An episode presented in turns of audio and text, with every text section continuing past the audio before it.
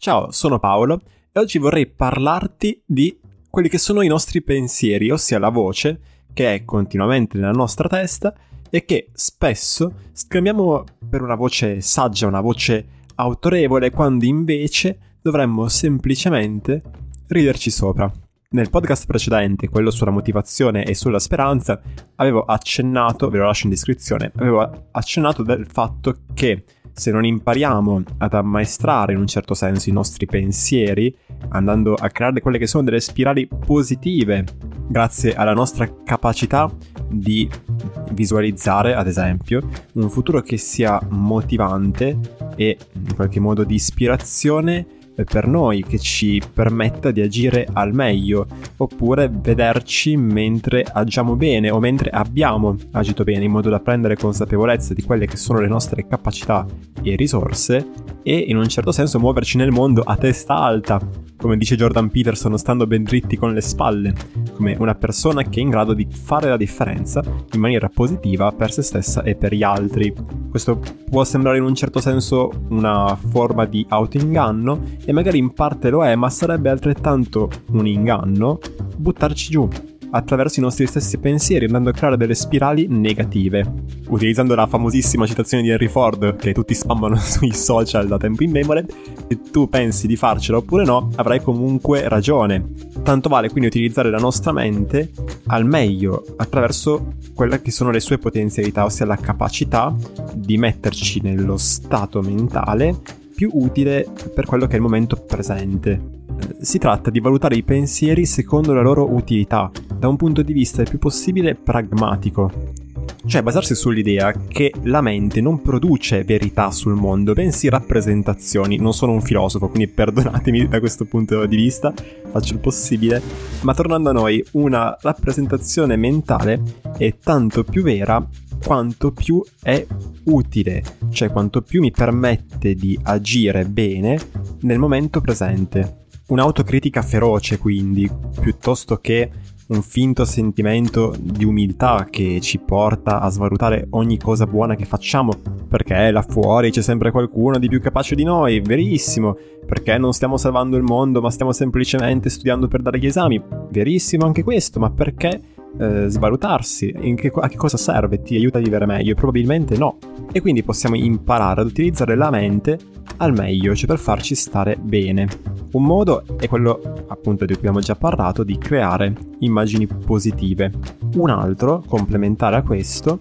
è quello di prendere distanza da pensieri negativi, imparando a vederli per quelli che sono, ossia frasi, insieme di parole, all'interno della nostra mente e non verità sul mondo che provengono da una qualche voce autorevole. Se volete un bel testo sull'argomento, di Russ Harris, La trappola della felicità. Va bene anche qualsiasi altro libro di Russ Harris perché sono tutti simili. L'idea principale del libro è che, nella trappola della felicità, il nostro stesso mettere continuamente in dubbio la nostra situazione presente, pensando che là fuori ci possa sempre essere un qualche cosa di più che una volta raggiunto ci permetterà di essere finalmente soddisfatti e felici, genera in noi emozioni negative che ci creano un senso di insoddisfazione, che ci fanno generalmente stare male e che non portano ad un'azione concreta nel mondo in direzione di un qualche miglioramento. Questo punto è particolarmente importante. Russ Harris non ci invita all'apatia, non ci dice che dobbiamo accontentarci della nostra situazione attuale. Come dice Rick Doffer in un bellissimo episodio del suo podcast che vi lascio in descrizione, chi si accontenta non gode, ma questo lo vediamo meglio dopo.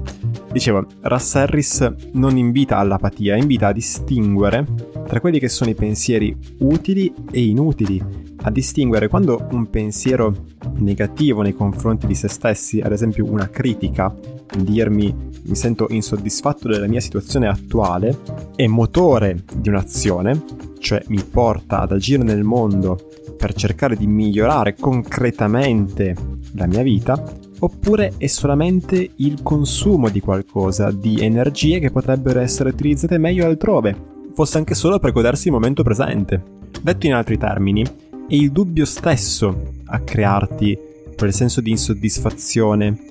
quel senso di incapacità nei confronti di te stesso. La tentazione in queste situazioni è quella di dibattere con se stessi, andando poi a creare dei circoli viziosi di pensiero continuo che non fanno altro che acuire la situazione, cioè il senso di insoddisfazione nel nostro esempio. Mentre la soluzione sta nello smettere di dar credito a questo pensiero che è continuamente nella nostra testa, cioè smettere di vederla come la voce di una persona autorevole, la voce di una persona saggia, un qualche cosa che va ascoltato perché potrebbe darti utili suggerimenti per la vita e cominciare a vederla per quella che è realmente, ossia l'equivalente mentale di un prurito al ginocchio. Insomma, mi sembra chiaro no? di, di, che difficilmente eh, ci preoccuperemmo di un prurito al ginocchio. Eh, sappiamo che è una sensazione passeggera e che questo non significa neanche che dobbiamo grattarci, possiamo semplicemente aspettare che passi. E allo stesso modo possiamo cominciare a vedere questi pensieri che ricorrono nella nostra mente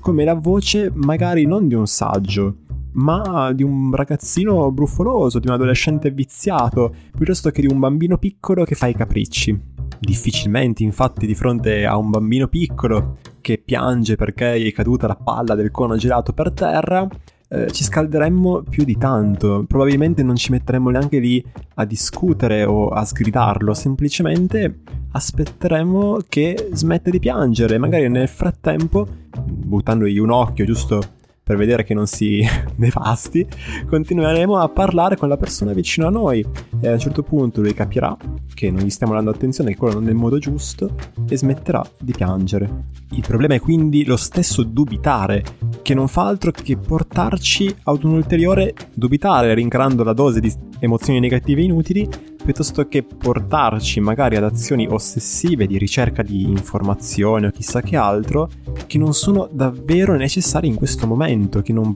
portano a un reale beneficio eh, nella mia vita,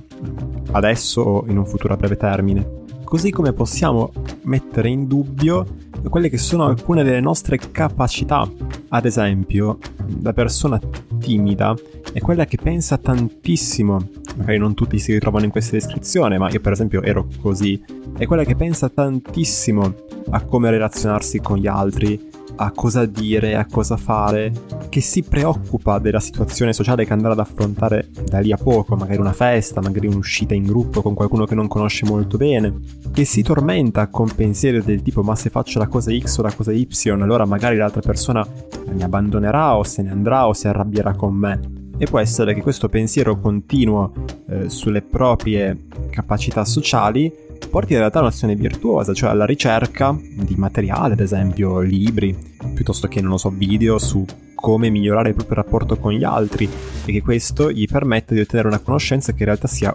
utile, magari non solo per se stesso ma anche per le persone intorno a lui. Così come questo senso di insoddisfazione nei confronti delle proprie abilità sociali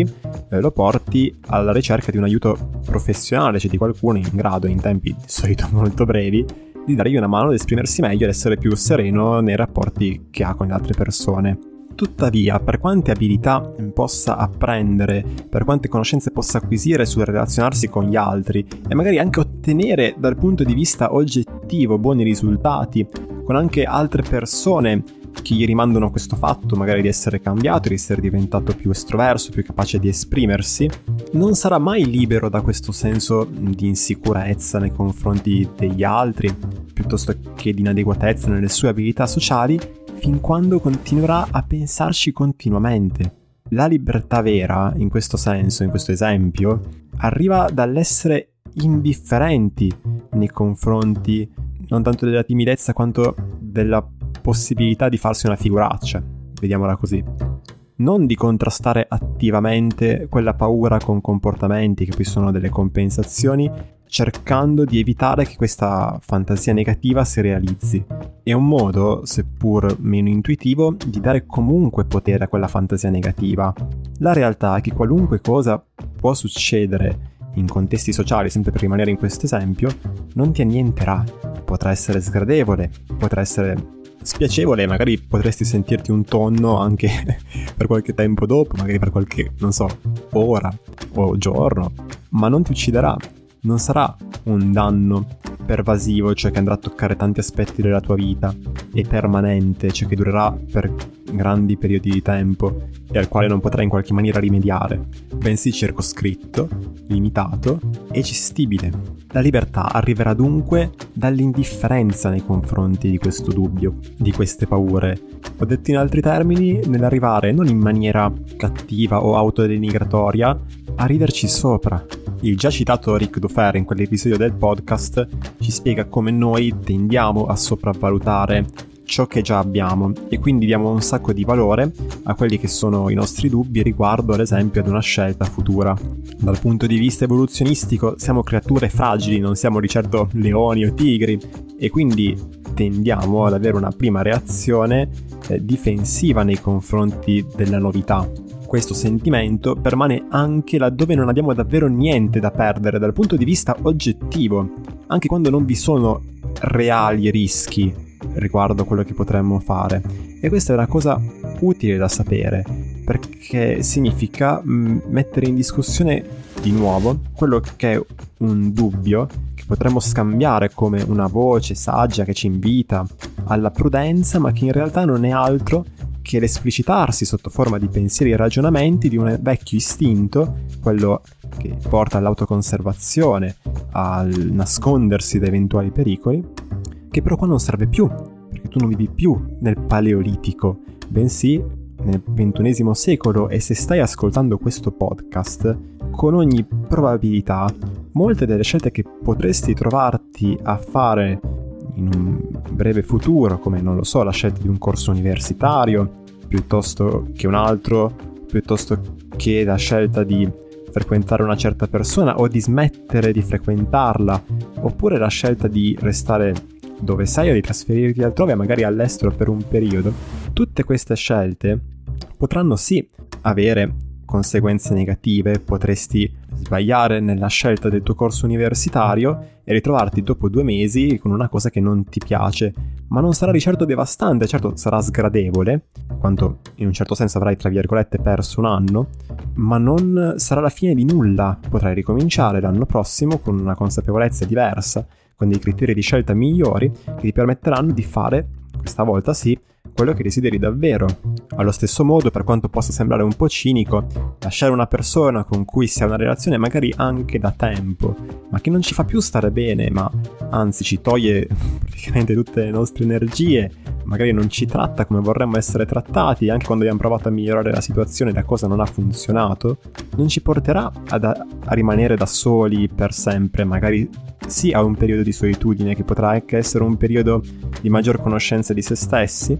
ma non alla fine delle nostre relazioni amorose, non a una solitudine per tutta la vita. E trasferirsi magari per un anno non distruggerà le relazioni che tu hai qua in questo momento, magari qualcuna la perderai, ma chissà che non guadagnerai molto di più in termini di crescita personale questo per dire che potresti star sopravvalutando grandemente ciò che possiedi in questo momento, anche quando è futile, proprio perché la tua mente tenderà spontaneamente a dare valore a ciò che già hai, a ciò che è sicuro, che poi si fa per dire, no? E a avere paura, a guardare con sospetto quella che è la novità. Ma questi dubbi, di nuovo, non significa che perché ci sono allora sono veri, ma anzi dobbiamo imparare a staccarcene proprio per poterci muovere in una, in una direzione che sia più vera mm, per noi e non essere vittima di questi pensieri automatici. E passiamo dunque alle tecniche che abbiamo accennato ma che forse è il caso di raggruppare. Tecniche che disclaimer, non sostituiscono l'aiuto di un professionista. In caso, insomma, ci siano delle situazioni importanti, forse è il caso di smettere di stare male, fare qualcosa per se stessi, farsi dare una mano. Io sono uno psicologo, faccio lo psicologo, puoi iscrivermi anche per cercare qualcuno nella tua zona, nel caso non fossi di Torino, non volessi fare una consulenza online, ma di persona lì dove sei. E quindi, allora, queste tecniche vengono chiamate tecniche di diffusione prese sono sempre prese dal libro di Russ Harris. La disciplina da lui praticata è questa ACT, Acceptance and Commitment Therapy, una sorta di versione pratica dello stoicismo. E l'obiettivo con queste tecniche è quello di porre i tuoi pensieri in un, nuovo contesto, dove puoi riconoscere che non sono altro che parole ed immagini, andando a neutralizzare la presa che questi hanno su di te. Non sbarazzarti dei pensieri, ma prendere consapevolezza dei pensieri per quello che sono e quindi di conseguenza avere la possibilità di essere più nel momento presente, di farti coinvolgere di più da quella che è la realtà anziché farti distrarre da essa dai tuoi pensieri. Prima tecnica, quella più semplice, è quella del sto avendo il pensiero che. Mettiamo che tu abbia il pensiero non valgo abbastanza. La prima cosa che puoi fare è concentrarti su di esso per qualche secondo e continuare a ripeterti non valgo abbastanza e poi subito dopo aggiungerci la frase sto pensando di, cioè sto pensando di non valere abbastanza. Okay, quindi prendere questa prima distanza dal pensiero facendo una sorta di passo indietro mentale dicendo a se stessi sto pensando X, sto pensando che non valgo abbastanza, sto pensando che faccio schifo, sto pensando che ulteriore step aggiungerci il noto che. Quindi noto che sto avendo il pensiero di non valere abbastanza. Fare questo, vedere che cosa accade. L'obiettivo non è ridurre l'emozione negativa, altrimenti sto cercando di contrastare il pensiero con un altro pensiero, in genere aumentando l'emozione negativa che voglio ridurre, ma prenderne distanza, accettare il fatto che l'emozione negativa potrebbe sì ridursi, come no, e che comunque non è dannosa per me, non può farmi male, perché è solo un pensiero. Un'altra modalità, simile a quella appena vista, è quella soprattutto quando si hanno delle tendenze a pensare a cose in maniera ricorrente, riconoscere questa storia, cioè dire a se stessi Ah, questa è la storia del non valgo abbastanza. Ah, ecco che la mia mente mi fa venire in mente la storia del faccio schifo. Anche qua, semplicemente prenderne atto. Ed infine, ultima modalità, perché comunque questi, questi esercizi andrebbero resi abitudini, quindi già mi sembra abbastanza, provare a giocare un po' con questi pensieri, rendersi conto che sono delle parole all'interno della nostra testa che quindi posso farci qualche cosa, magari notare con che voce vengono dette di solito, di nuovo l'esempio della voce autorevole, e cambiarla questa voce, mettere una voce molto acuta o molto veloce tipo chipmunk, ok? Oppure aggiungere una musica stupida come una musica, so, divertente o da circo, no? Piuttosto che tanti auguri e cantarla a quel ritmo lì cambiare la velocità con cui questi pensieri scorrono, piuttosto che visualizzarli come i titoli di coda di un film, come le scritte di Star Wars che vanno verso il fondo, insomma, avete presente l'effetto, no? Piuttosto che come semplici nuvole nel cielo che passano e a un certo punto superano il tuo campo visivo e ne arrivano delle altre e così via. Questi tre sono gli esercizi che ti consiglio per iniziare perché sono facili da capire, facili da mettere in atto, un po' più complicato è farli bene e renderli un'abitudine. Può essere che tu stia pensando tutto questo sia semplicistico, che io sia un cazzone che non abbia idea di ciò di cui sta parlando, in tal caso ti invito a notare questo pensiero e a lasciarlo andare e magari a dare una possibilità a queste modalità, a queste tecniche. Bene, questo era l'episodio di oggi. Spero che ti sia piaciuto, nel caso puoi condividerlo. Si può condividere anche agilmente da Spotify sulle storie di Instagram, che non tutti lo sanno. Se mi tagghi io poi ti taggo, quindi diventa fighissimo. Eh, c'è questo scambio incredibile. Per saperne di più sulla mia attività di psicologo ti invito a visitare poloperez.it. Noi ci risentiamo al prossimo episodio e ciao!